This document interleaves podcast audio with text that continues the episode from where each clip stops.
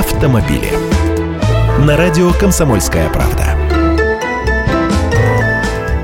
Здравствуйте, я Андрей Гречаник. Сентябрь только начался, но целый ряд автопроизводителей в России уже принял решение о повышении цен на автомобили.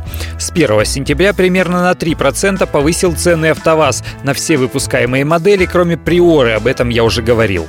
На 4-7% повысила цены Mazda. Изменение стоимости коснулось всего модельного ряда, представленного на российском рынке. Правда, у них осталось всего-то 4 модели. Как ожидается, Ford повысит цены от 2 до 4%, Suzuki на 6%, Peugeot и Citroën на 3%. Honda отменила скидку на свою единственную теперь новую модель кроссовер CR-V. Машина подорожала на 2-5%.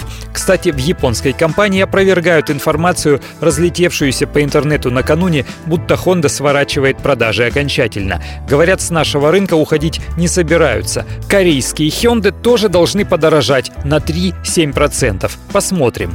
Кое-кто переписал ценники превентивно. Рено сделала это еще в августе, в среднем на 3%. С конца августа немного подорожали и некоторые машины Peugeot Citroën. Китайские Great Wall, японские Infiniti все отстрелялись в августе, уже подорожали. Ну и Datsun с Ниссанами тоже тогда же стали дороже. А Opel и Chevrolet продлили до 30 сентября скидки. Для них это последняя осень, они прощаются с российским рынком. Если продолжается рост цен, значит эксперты на удешевление валюты сейчас не рассчитывают, защищают содержимое своих карманов.